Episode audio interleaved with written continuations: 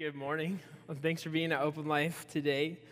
We're really glad that you're here. Um, this series is called The Gospel of Luke, and so since the beginning of the year, we've been walking through Luke, um, just verse by verse, story by story, just kind of seeing how Jesus interacted with people and how he lived his life. And I was thinking about this earlier this week when I was preparing for the message, and it's like I've kind of been encouraged by it because it's cool to see like the way Jesus lived.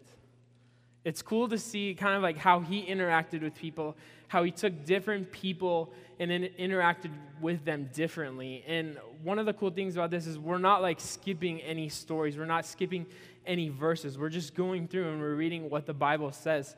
And so it's like you come to different parts that maybe you've never heard spoken on before, because maybe they're just like these weird verses that you've never heard. And so that's what's kind of cool. And so today we're talking about fasting. And I know um, for me, when I was growing up in the church, not even many people even talked about fasting that much. No one really like talked about you know what it meant to give up food or for a meal to pray and to seek after God. And so that's what we're talking about today because that's what Jesus talked about. It's an issue that Jesus addressed. It was an issue that's put to him by the Pharisees. And so as we're going, and what I've been trying to do throughout this whole series is think about how I fit into this story. How does my life interact with Scripture? How does my life fit into the story that Jesus is living out? Am I, am I more like a Pharisee? Am I more like a person who Jesus comes after, who, who, you know, who is full of sin? And so you can find different ways that you interact with Scripture, how you interact with Jesus. And so as we read the story today, think about what part of the story are you a part of?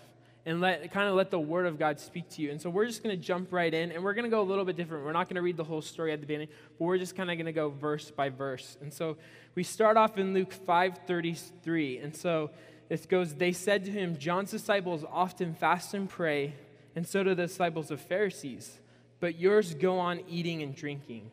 And so the they of this this verse is the Pharisees. The Pharisees are asking Jesus, why is it that our Pharisees, or why is it our disciples and the disciples of John fast, but your disciples and the disciples, but your disciples just continue on eating and drinking? And so the Jesus has posed this question, and so the context of what we're talking about falls in the same setting as last week's talk about Jesus eating and drinking with sinners. The Pharisees are still really perturbed by this. They're bugged by it. It really bugs them that Jesus is associating himself with sinners, with tax collectors, with people that are full of sin. And so, if you missed last week's, I really, really encourage you to jump on our website, go to our message archive, and just listen to last week's message because it was really good. That explained a lot of things about legalism and religiosity and stuff like that. And so, I'd encourage you to read it because it gives you context for today's message. But basically, last week we had the Pharisees asking Jesus why he chose to associate with such people. And now we have the same people asking him why his disciples are not fasting, but still eating and drinking. And so, for those who don't know, fasting is the practice of giving up a combination of food and drink for a period of time in, in hopes of praying to God or, or you know, being closer to God. And so, in the Old Testament of the Bible, which is the Bible that the, the people grew up with in Jesus' time, we see the practice of fasting in a couple of different settings. So I just want to read a few verses that would explain that a little bit better. It can be part of the Jewish festivals. In Leviticus 16:31 we read about the Day of Atonement and it was a festival for people to atone for their sin, to you know to you know repent or like uh, confess their sins to God. And so in Leviticus 16:31 it says, "It is a Sabbath of rest and you must deny yourselves." it is a lasting ordinance. And so the people denied themselves in order to show God that they were confessing or they were giving up their sin. But fasting would also be done by the people to spare them from negative outcomes. We see in Judges 20, 26, the verse says, The Israelites, all the people, went up to Bethel, and there they sat weeping before the Lord. They fasted that day until evening and presented burnt offerings and fellowship offerings to the Lord. The people of Israel are trying to appease God by by fasting, by praying, by giving burnt offerings, by giving sin offerings. And so basically, fasting in the Old Testament before Jesus is done by the person fasting in order to petition God to come to the aid of whatever situ- situation they may find themselves in. It oftentimes comes from an attitude of sorrow or pain. People feel pain or they feel sorrow, and so they fast because they think that's what they have to do for God. And after a while, the people begin to abuse the practice of fasting. It's, it becomes like not a heartfelt thing, but a thing they just do like every week or multiple times a week to just appease God, to like have that religious spirit inside of them that says, Well, I did this, so that must mean I'm good. And so it becomes a ritualized action to the point that even the prophets, the persons chosen to speak for God, they, they speak out against the people fasting because their hearts aren't in it. And so we read in Jeremiah 14 12, speaking on the behalf of God, it says, Although they fast, I will not listen to their cry. Though they offer burnt offerings and grain offerings, I will not accept them. And so, what may have been an honest, sincere act to begin with, for the people of Israel, it turns back, they turn their back on God, and then fasting becomes a meaningless and weightless ritual, done to be seen by God, but not done to move towards Him. They just do it to be seen. They do it because it makes them feel better. They do it because they think if they fast, then they're okay. But they're not really having their heart into it. They're not doing it because like they want to actually be closer to God. And so we, when we fast forward to the time of this passage with Jesus, we find that the same attitude is still ingrained in the thought process of the Pharisees. Many Pharisees maybe fasted twice a week.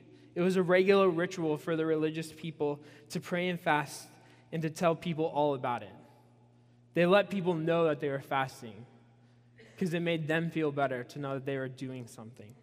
And so Jesus was most likely trained in the same way as the Pharisees were in their view of fasting. I mean, he grew up, he was a religious teacher, so he grew up with the same teaching. But he knew the true purpose of fasting. We're talking about the Son of God, and he's living his life, and he knows the true purpose of what fasting is. He fasted for 40 days while he was being tempted by the devil. We read about that earlier a few months ago. And so he's being tempted in the desert by the devil, and he's fasting this whole time for 40 days. He doesn't eat any food. And the devil tempts him, and he says, Man does not live by bread alone. And so we're talking about fasting. Jesus knew what fasting was. He knew that it was a gateway for him to be closer to Jesus, which is actually closer to God, which was his Father. And so his response to the Pharisees' question of asking why his disciples don't fast but how come our disciples do? How come the disciples of John fast, but your disciples don't, Jesus? Jesus' answer is telling. In Luke 5:34, he says, Jesus answered, Can you make the guests of the bridegroom fast while he is with them? But the time will come when the bridegroom will be taken from them. In those days, they will fast. And so you have two groups of people here. You have Jesus and his disciples, and then you have the Pharisees and their disciples. Jesus is a son of God in the flesh and he's ushering in the kingdom of God. The Pharisees are the ones who are supposed to be the religious people, the ones praying. They're supposed to be fasting daily. They're, they're actually praying. What, what's one of the things they're praying for? They're praying for their Messiah to come. They're praying for a Savior. The political turmoil in this time is just crazy. I mean, Jews were being persecuted, they, they didn't like Roman rule of their time. And so the Pharisees are the people that are praying. They're fasting and they're praying for a Savior. And so the, they're the ones who are supposed to actually see Jesus because they're the ones that are trying to be expectant of it. But they miss the whole point. They see Jesus standing right in front of them and they don't see that he's the Son of God. And so they think if they pray enough, fast enough, live religiously enough, then they are right with God.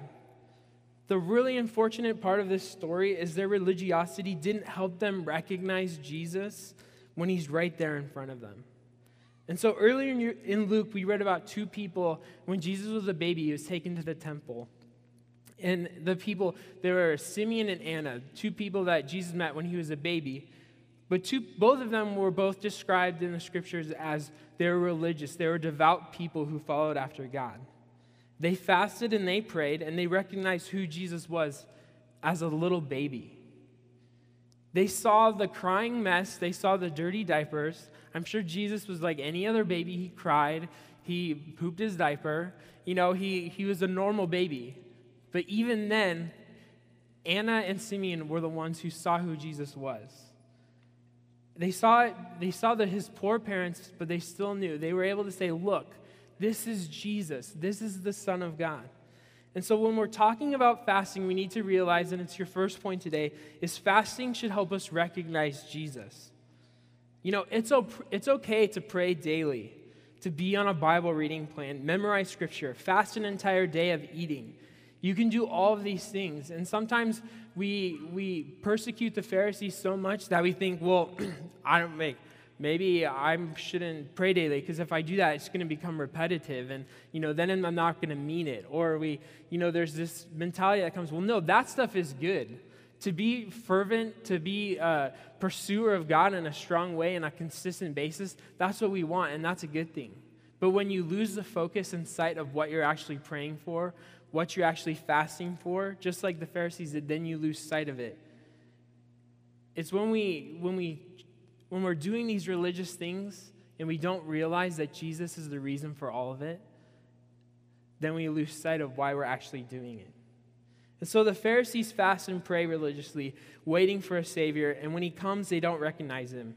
Jesus tries to explain to them that the time of fasting is over because I'm here. The party already started, you guys, and you're totally missing out on it. The sick are being healed, the poor are being ministered to, and the corrupt, the drunkards, the, the gluttons all have a chance to sit at the table because of Jesus and repent. Yet the Pharisees can't see clearly enough through their rules, traditions, and religiosity to understand that Jesus is the fulfillment of those rules and traditions. And so, why would the disciples fast? Why would Jesus' disciples fast when they walk hand in hand with Jesus? When they're right there with him? the time of fasting will come for them, but it hasn't arrived yet. Jesus is eventually going to be crucified. The bridegroom is going to be taken from his guests, and then that will be the time for Jesus' disciples to fast. But not at that time.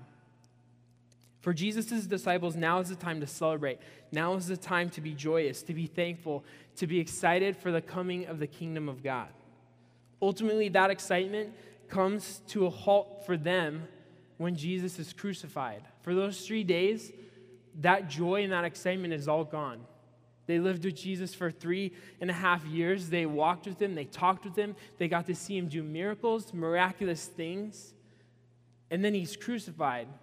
And so for three days, they're mourning. Jesus saying, I'm here with you now. He's telling the disciples, I'm here with you now. You don't need to fast because I'm here, but there will be a time when you will fast. And so, three days after he's crucified, he, he raises to life, he's resurrected. And that's kind of the crux of the whole story. It's like the, the epitome of everything we believe hinges on the fact that Jesus rose again. And so for us, that excitement continues, and it's in full force today because Jesus rose again, and his spirit is alive in us, living right now. And so Jesus earned our salvation on the cross so we don't have to earn it ourselves. And so, if you came to church today, if you came to Open Life today thinking that you have to work or do something in order to be in God's good graces, then you'll be pleased to know that Jesus already did the work. He already did the doing. There's nothing we can do that would say, like, oh, God's going to say, oh, well, you did this and now you're good. The only thing you have to do is believe in Jesus, that He lived a perfect life, that He was crucified and rose again and is living today. That's what brings you salvation. It's not how much good you do, it's not how much prayer you do, how much fasting you do. Those are all things that bring you closer to Jesus, but are not the things that make you have salvation. And so fasting helps us acknowledge that Jesus is alive in us. That's the second point. So fasting helps us recognize who Jesus is, but it also helps us acknowledge that Jesus is alive living inside of us right now. So when we fast, we simply are saying we're not even going to hold our desire for food above our desire for Jesus. There's times when we just need to say, you know what, my desire for food, even my desire to have a Big Mac or to have a, a sandwich at lunch or to have a breakfast, even my desire when I wake up in the morning and I'm hungry, my desire for fleshly food does not surpass my hunger, my spiritual desire for who Jesus is and that he's living in me. And so, although we don't have Jesus physically with us like the disciples did, we do get to share in the joy of salvation that came from Jesus. Through, fa- through, through him, through Jesus, fasting is turned from sorrowful mourning, trying to get God to do stuff for us, and it's become a joyous celebration, thanking God for what he did for us, thanking Jesus for his sacrifice, thanking him that he's alive inside of us. It's a joyful celebration for Jesus who lives in us when we choose to follow him. And so Jesus brings a radical newness to our lives. And Luke continues in 536. Jesus tells him this parable. He says, He told him this parable No one tears a patch from a new garment and sews it on an old one. If he does, he will have torn the garment, and the patch from the new will not match the old. And no one pours new wine into old wineskins. If he does, the new wine will burst the skins. The wine will run out, and the wineskins will be ruined. No, new wine must be poured into new wineskins. And Jesus uses this parable to explain to the Pharisees that the construct in which they understand God must now be changed. It must now be solely based on Jesus. The cornerstone of what the Pharisees believe needs to just totally be changed. The cornerstone needs to be on Jesus, but they don't recognize him. Jesus came so all would come to know him and have eternal life. But the Pharisees can't keep their religiosity and have Jesus at the same time. That would be like putting a new patch on an old pair of jeans and thinking that, well, now my jeans are good to go. Now they're new. Or putting a new wine into an old wineskin. The jeans would be torn and the wineskins would be burst. And so, a personal story in college, you know, I'm a poor college student.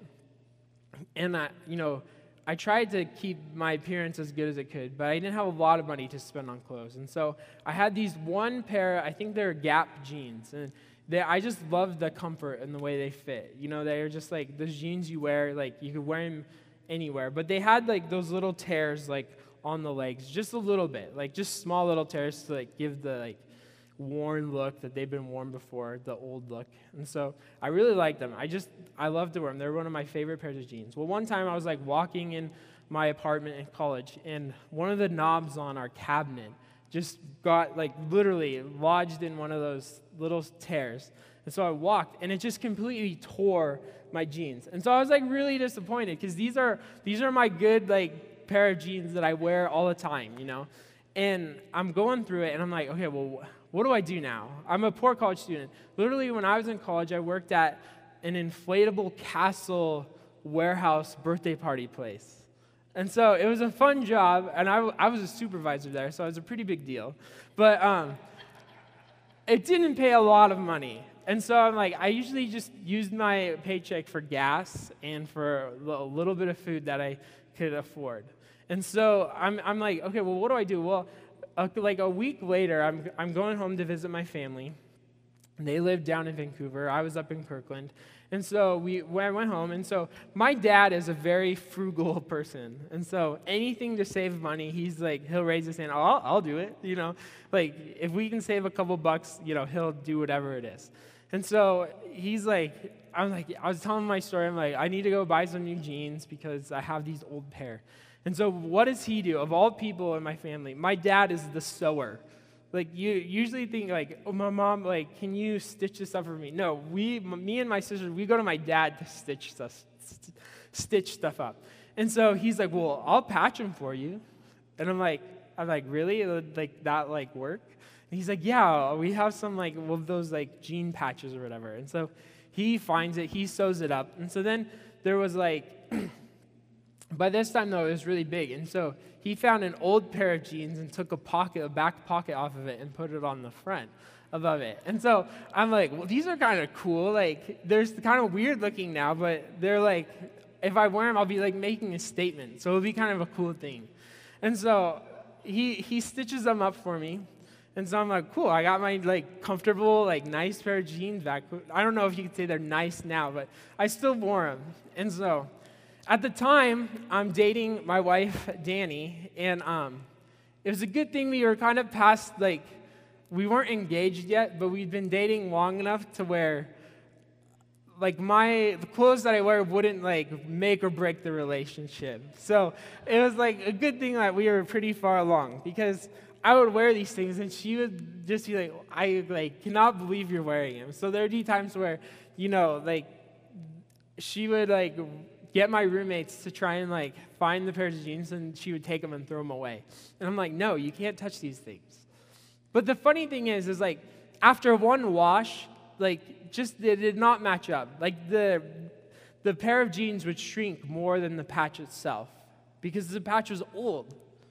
And so that's what Jesus is talking about in this parable. Is like you can't take a, a, like a new patch and put it on an old pair of jeans, or vice versa. You can't mix and match and expect to have a good pair of jeans. And so when we're when we're talking about a new wineskin is made, you have a small hide of a you have a small animal hide that's like has all the hair removed from it and it's sewn together and so you have a fresh like you know an animal that's just been killed you skin it you, you hide it you sew it together and you create this pouch for some wine and so you pour the wine into it and so you're pouring new wine into this new wineskin and so what it does is as it ferments and as it like you know does that process it's going to make the, the wineskin stretch. It's actually going to stretch out. And so by the time like the wine is ready to drink, then the, the wineskin is stretched out a little bit. And so the problem is, what Jesus is saying is you can't pour new wine into an old wineskin that's already been used. If you did this, the wine's going to ferment, and if the, all the stretching capability of the wineskin is gone, it's going to burst. And then all the wine is going to be poured out. And so Jesus is explaining that when you're trying to take new things and put them into old constructs or old vessels, the outcome is always going to turn out wrong. The Pharisees lived their lives in a religious way. That was their construct. That's what they knew. That's what they knew in order to live in right relationship with God is they had to offer sacrifices, that they had to be religious, that they had to fast two times a week and if they didn't, then that would be bad. But it's all about what they're doing. It's, you never hear them like, like the Pharisees are like, well, God is pleased by this. No, it's like, I'm mad that you're hanging out with sinners. I'm mad that you're not fasting. This hurts me. But they never think about how it relates to God. And so God sends his son. He brings this new wine into the world. And Jesus is saying, you can't put me into the old construct, this old wineskin that you Pharisees have, and expect that it's going to turn out good. Both of them, it's just going to end up in a mess. And so Jesus is saying you have to change your mindset. You have to change your construct. You have to have a new wineskin. You have to be recreated new in order for me to come into you and have an awesome vessel of, of living in relationship with God. And so for the Pharisees, this meant that they needed to repent from their religiosity and turn towards Jesus. Throw out the old wineskins and put the new wine in the new wineskins. Unfortunately, they were unwilling to do this. But who was willing to do it? Jesus' disciples were. Also, adding the characters from last week, we have people who were called drunkards. We have people who were called gluttons. We had tax collectors. They were the ones who were willing to become new wineskins, if you're going to use the metaphor. They were ones willing to change their lives, to give up everything and follow Jesus, and let that new wine enter into their life as a new wineskin, and then see what God would use with it. They saw the newness of Jesus. Instead of looking to fitting him in their old construct, they chose to put new wine into new wineskins. And so that's what we're also called to do today. This is for everyone, this is for all of us. Not only is he just talking about the old view of fasting, this sorrowful, this mourning side, versus the new side, which is joyful and celebratory, he's also talking about our own old constructs in our lives that need to be torn down. You know, some of us grew up in religion. We're prone to judge and miss Jesus just like the Pharisees did. But some of us could just be figuring out who Jesus is. Maybe, you know, you're just starting in this walk towards Jesus and you're still learning all these new things. But maybe you came from a past that you're just not very proud of. Maybe you did some things in your past that you're, that you're ashamed of, that, that you're not proud of. And I'm here to say that both, both sides of the coin, whether you grew up in church, whether you grew up, you know, doing everything wrong, both of us have old wineskins to get rid of. For some people, it's getting rid of their religiosity. For some people, it's choosing to be forgiven of something they did in their past. And I don't know what it is, but all of us are called to get rid of our old wineskins and be created into new wineskins so that we can be vessels ready for the new wine that is Jesus. And Jesus is the one who does that transformation in our lives. And I'm really glad that last week Thad talked from Romans um, 12 2. But this week I want to include the verse right before it because it really talks about this like idea of fasting and de- denying our bodies. And so this is what it says in Romans 12 1 through 2. Therefore, I urge you, brothers, in view of God's mercy, to offer your bodies as living sacrifices, holy and pleasing to God. This is your spiritual act of worship. Do not conform any longer to the pattern of this world, but be transformed by the renewing of your mind. Then you'll be able to test and approve what God's will is, his good, pleasing, and perfect will. This is a continual process of being renewed and pouring new wine into new wineskins. Everyone has to go through this process, and everyone has a seat at the table with the bridegroom, with Jesus. We all get to have a seat there. He already came. Jesus already came, but he has also not yet returned. He promises that he is coming back. He rose again and he said, I will return. And so there's this idea of Jesus has already come, but he's also not yet returned. And already and not yet. And so that's when fasting comes in. After Jesus died and rose again and ascended into heaven, we see a couple of instances in the early church where the church began to pray and fast both together. And so Acts 13, 2 through 3 says, While they were worshiping the Lord and fasting, the Holy Spirit said, Set apart for me Barnabas and Saul for the work to which I have called them. So after they had fasted and prayed, they placed their hands on them and sent them off. Acts 14, 23 says, Paul and Barnabas appointed elders for them in each church, and with prayer and fasting committed them to the Lord in whom they had put their trust. We see in the sending out of people to do the Lord's ministry, in the, um, the oh, sorry, I lost my place. But in the, the, in the appointment of leaders and pastors in the church, that those were times when they needed direction from God. And the church saw it as a time for them to pray and fast, to come closer to Jesus through the act of fasting. And so, if your heart isn't in fasting, then it really just becomes another way for you to show your righteousness, for you to be prideful. But Jesus, the, as we see in the early church, they saw it as a way to humble themselves and to let themselves be guided by God. And so, if you do it just to be seen or just to say, well, to put it on your belt of good things that you've done, then you've missed the whole point of what fasting is about. And so, when I've practiced fasting in my own life, in my own personal walk with Jesus, it's always been done to draw me closer to who Jesus is. And I've seen in my own life and in the lives of friends or other mentors who have done this, where fasting oftentimes precedes a time of direction or a time of when God used them for healing or healed something in their family or in their own body.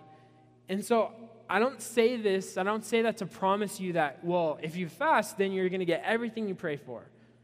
No. But I will say that if you're fasting, you're going to grow closer to Jesus.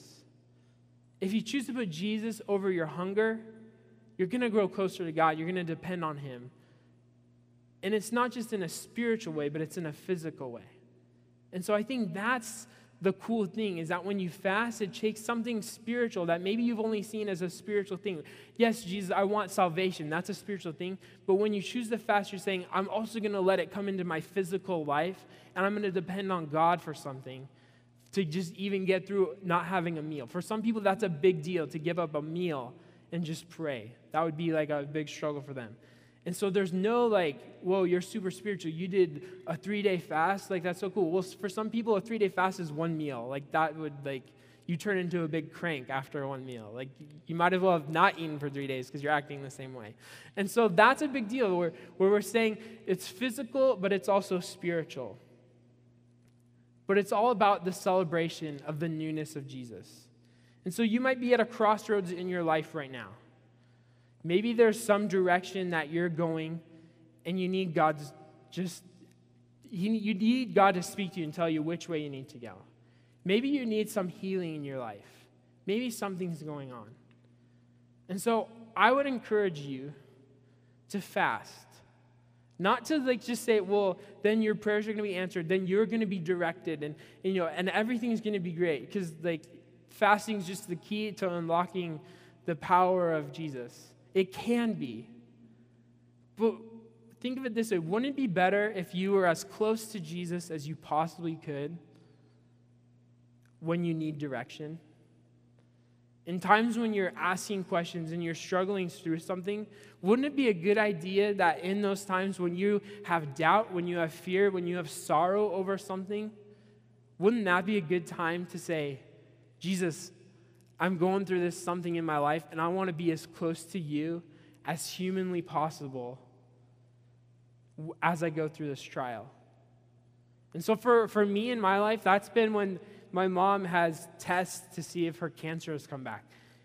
And like she just had one two weeks ago. And so people prayed. I fasted for a little bit.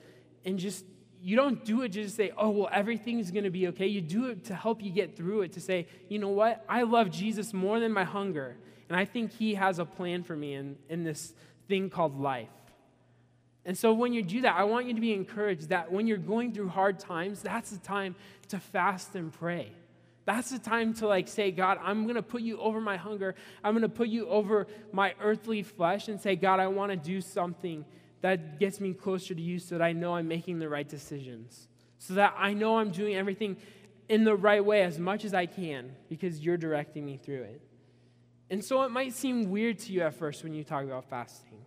But I bet when you first prayed for that first time, when you first chose to say a prayer to Jesus, I bet that was a little weird for you.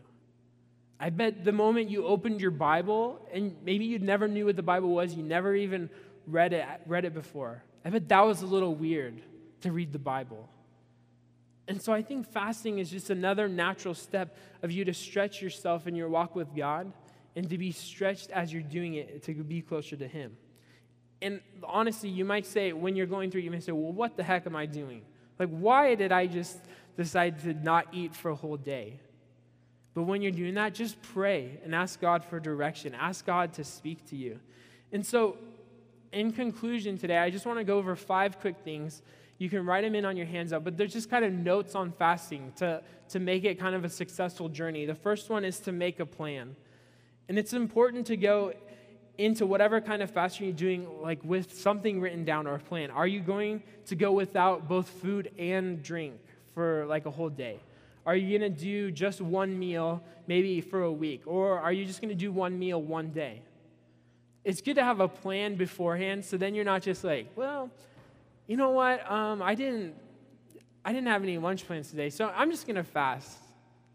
Like, that's fine if you feel directed by God to do it, but oftentimes that can be like, I think I'm going to fast. And then your buddy asks you, hey, uh, do you want to go out to lunch with me? Oh, yeah, I think I'm going to, I'm going to go out to lunch now. It's like, okay, you just made a step like to be obedient to God, and then all of a sudden you just switch like, oh, i will just do it later, you know? It's like make a plan, make it purposeful, make it so that like you know you're gonna fulfill it and you're gonna do it. The second one is be safe. And I don't know what your health situation is or your work situation, like if you expend a lot of energy, but the point of fasting is to grow closer to Jesus, but not to actually take you to him. So, like, don't like don't like go crazy and just think, well, hey, I'm a labor worker and I'm just not going to eat for a whole week. You know, like that would be not safe. So I encourage you, if you have like health concerns, like you know, like you actually need to eat three meals a day, then like maybe talk to your doctor and just say, hey, I'm like going through this process. I, I actually want to try fasting, you know, to help me grow closer to God. And so um, it might be an opportunity for talk to your doctor about God. But, um, but if you really need to do that, I encourage you to do that. This is like the fine print of this message. Like if this were a pharmaceutical commercial, this, you know, 30 minutes of speaking today, this is the uh, symptoms could include or whatever, you know. This is the fine print of the message. Be safe about fasting, okay? And so the next one is keep it personal. Jesus says in Matthew 6, 16 through 18, he says this also about fasting. When you fast, do not look somber as the hypocrites do, for they disfigure their faces to show men they are fasting. I tell you the truth, they have received their reward in full. But when you fast, put oil on your head and wash your face, so that it will not be obvious to men that you are fasting, but only to your Father who is unseen. And your Father who sees what is done in secret will, will reward you. Fasting is not so that we can be built up and become prideful and become proud of ourselves for the things we're doing for God. Fasting is so that we can be humbled, so that we can realize more who Jesus is in our life. The Pharisees fasted regularly, but the problem is, the problem is they were religious enough because they were fasting and praying. They were religious enough to see that other people weren't fasting. They were so religious, they fasted so much that, that they, were, they puffed themselves up so much that they were able to see that other people weren't. But they weren't able to see the Son of God walking right before their very eyes. They weren't holy enough to see that the Son of God had come into to flesh right in front of their eyes, and they don't see the Savior. They see a guy who's not fasting. Like, literally. And like I think about like when they see Jesus crucified and they they hear the stories about him raising being resurrected. And I'm like for me I would hope that even in that situation like seeing him crucified and, and being resurrected, I hope if I was a Pharisee, I'd be able to say, man, I really screwed that up. I really I really missed the boat. I should have saw that he was the son of God and not just saw that, oh, you're hanging out with sinners. Oh, you're not fasting. But we see that the Pharisees, they never turned. They never repented. I hope some of them did. But we don't hear a lot about that. And so my hope would be that as you fast, that it's a personal decision for you to humble yourself and see Jesus to recognize who He is and to acknowledge that He is alive inside of you and He's changing you. And so the fourth one is to pray. Fasting is not a diet, it's not just you're giving up food just so that you can be hungry. You're doing it to replace the time that you would take to eat, to prepare the meal, and you're taking the time to pray. It's not like, oh, I'm giving up a meal, I'm, I'm fasting today, so now I have more time to be on Facebook or more time to watch something on Netflix. It's like, no, like, take the time to like not make a meal and take that like 45 minutes or an hour or 30 minutes or whatever it is to just pray, to ask God for guidance, ask God for direction. And then the fifth one is to celebrate. I don't think we do this enough. I don't think we celebrate or thank God for like just the newness of his spirit inside of us. To be joyful about the new wine that he offers us. We don't celebrate enough. We don't just say thank you. And so if you choose to fast, I encourage you to really celebrate it personally. Celebrate it with a close friend. Just say, hey, you know what? I've tried this thing. I've never tried it before. I started fasting. But talk to a friend and say, This is what I learned from this situation. Maybe like you want to tell someone about it. Maybe you want to email one of the pastors here at Open Life. Or maybe in the coming weeks, if you choose to do it over a course of time, or you choose to do it in two weeks or whatever, write on your connection card the next week and say, hey, I fasted this week and like this is what happened even if just to say that you did it and you said I, maybe I, you didn't feel anything but maybe there's just this story of you just being obedient to, to try something to help you go deeper and closer to jesus. And so we've talked about fasting. We've talked about the new wine the new wine skins and then jesus finishes that parable with kind of a jab at the pharisees. But it's a warning for us to, to heed as we pursue Jesus. And it, it ends like this in Luke 5:39. And he said, this is Jesus saying. He ends the parable talking about the patch on the on the clothes and the old wine and the new wineskins. And he says this, and no one after drinking old wine wants the new, for he says the old is better. And so, like this, what he's Jesus saying here, it's like a, a shot across the bow to the Pharisees. Saying, you know what? The bridegroom is here. There's a party going on because the kingdom of God is here, and you guys are missing out on the party. The new wine is here. It's being put into new wineskins. The construct is changing. Everything's changing. Like, instead of putting in a new patch on old jeans, I'm making new jeans for people to wear, new clothes for people to wear in their spirit.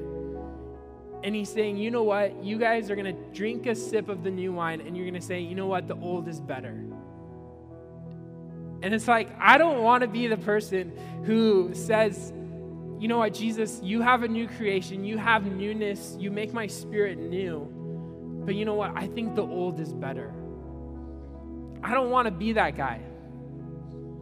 I don't want to be the person that says, you know what, my old life, as someone who judged people and like got mad when people sinned and, and messed up because I thought I was so holy and so worthy of God's grace and forgiveness that you had to do a bunch of things in order to receive grace. I don't want to be that guy anymore. I want to be the guy that says, you know what? You could do the worst thing in the world, but God's grace is still powerful enough to rescue you from your situation. And so, for some of you today, if you don't know Jesus, maybe you've done something so terrible that you feel like I'm, I'm just going to come to church. I'm going to do this so that I can become good, and then I'm going to accept Jesus. And it's like, I don't want you to do that. I want you to accept the love of Jesus and the forgiveness of sin so that you can have it for your life, so that you can have that new wine and you can become a new wineskin and hold that in your life. So sometimes we think, you know what, I, I'm going to I'm going to be changed. I'm going to receive that new wine. And then I, you know what? I should just shelve it. I should be fermented for a while. And then I'll become good wine. But the thing about Jesus, the creator of new wine, is that his new wine is the best wine. It's the best. And so there's nothing, there's no amount of work you can do to earn your salvation, no amount of work you can do to earn your grace. It's because when you receive the new wine, you become the best everything is wiped clean. The slate is gone, and you just have life, and you have newness, and you have fullness of joy, and of mercy, and of grace, and of love.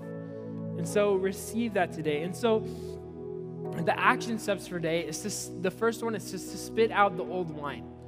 So for whether you've been a Christian your whole life or you've just started following Jesus, whatever that is, whatever your old wine is, spit it out. Turn from your sin, repent, turn to Jesus. Turn from your religiosity and just choose to embrace Jesus for his fullness and his newness. And the second thing is to celebrate the newness of Jesus. Just celebrate it this week. Just thank God for it and live it out and own it. And then the final thing is why don't you try fasting? We're going to tweet out a link from our. Um, Twitter uh, at Open Life Church. We're going to tweet out a link, and it'll be on the website as well, um, on the message archive. But uh, just a quick website where you can go and just learn about different types of fasts. If you were wanting to say, well, maybe I want to do more than just a meal, or maybe I want to do a three day thing, or maybe I want to do something longer. Whatever it is, try. Why don't you try it, and then tell someone about it. So let's just pray. Let's just thank God for His newness and His fullness. God, we thank you because you are the new wine. God, I thank you that that through your transformation, through your power that you have in our lives, God, that we can become new wineskins, God. And I pray that we would not turn to the old wine of our lives, God, whether that's religiosity, whether that's past sin, God, let us not turn to the old wine and say the old wine is better. But let's drink of the new wine and say, this is the best. This is the best. Jesus, you are the best that I can have, and you transform me into the best. And so I pray that we would walk in that this week, God. And so I pray for some who are going to fast this week. I pray that you would empower them to see you clearly, that they would acknowledge your power in their life, and that they would walk in that truth and in that love, God. And, though, and for some, God, I just pray that they would make the step today to just check the box and say, I want to become a follower of Jesus. Just right now, as we respond, I pray that they would just pray to you, God, and say, God, I'm not doing this right. I want to have that fullness. I want to have that newness. I want to celebrate that. God, wherever we're at on the spectrum, God, I pray that you would let us look to you to recognize your sacrifice, to acknowledge it in our own lives, God, but then to live it out, God. And let us just grow closer to you as we do that. In your mighty name we.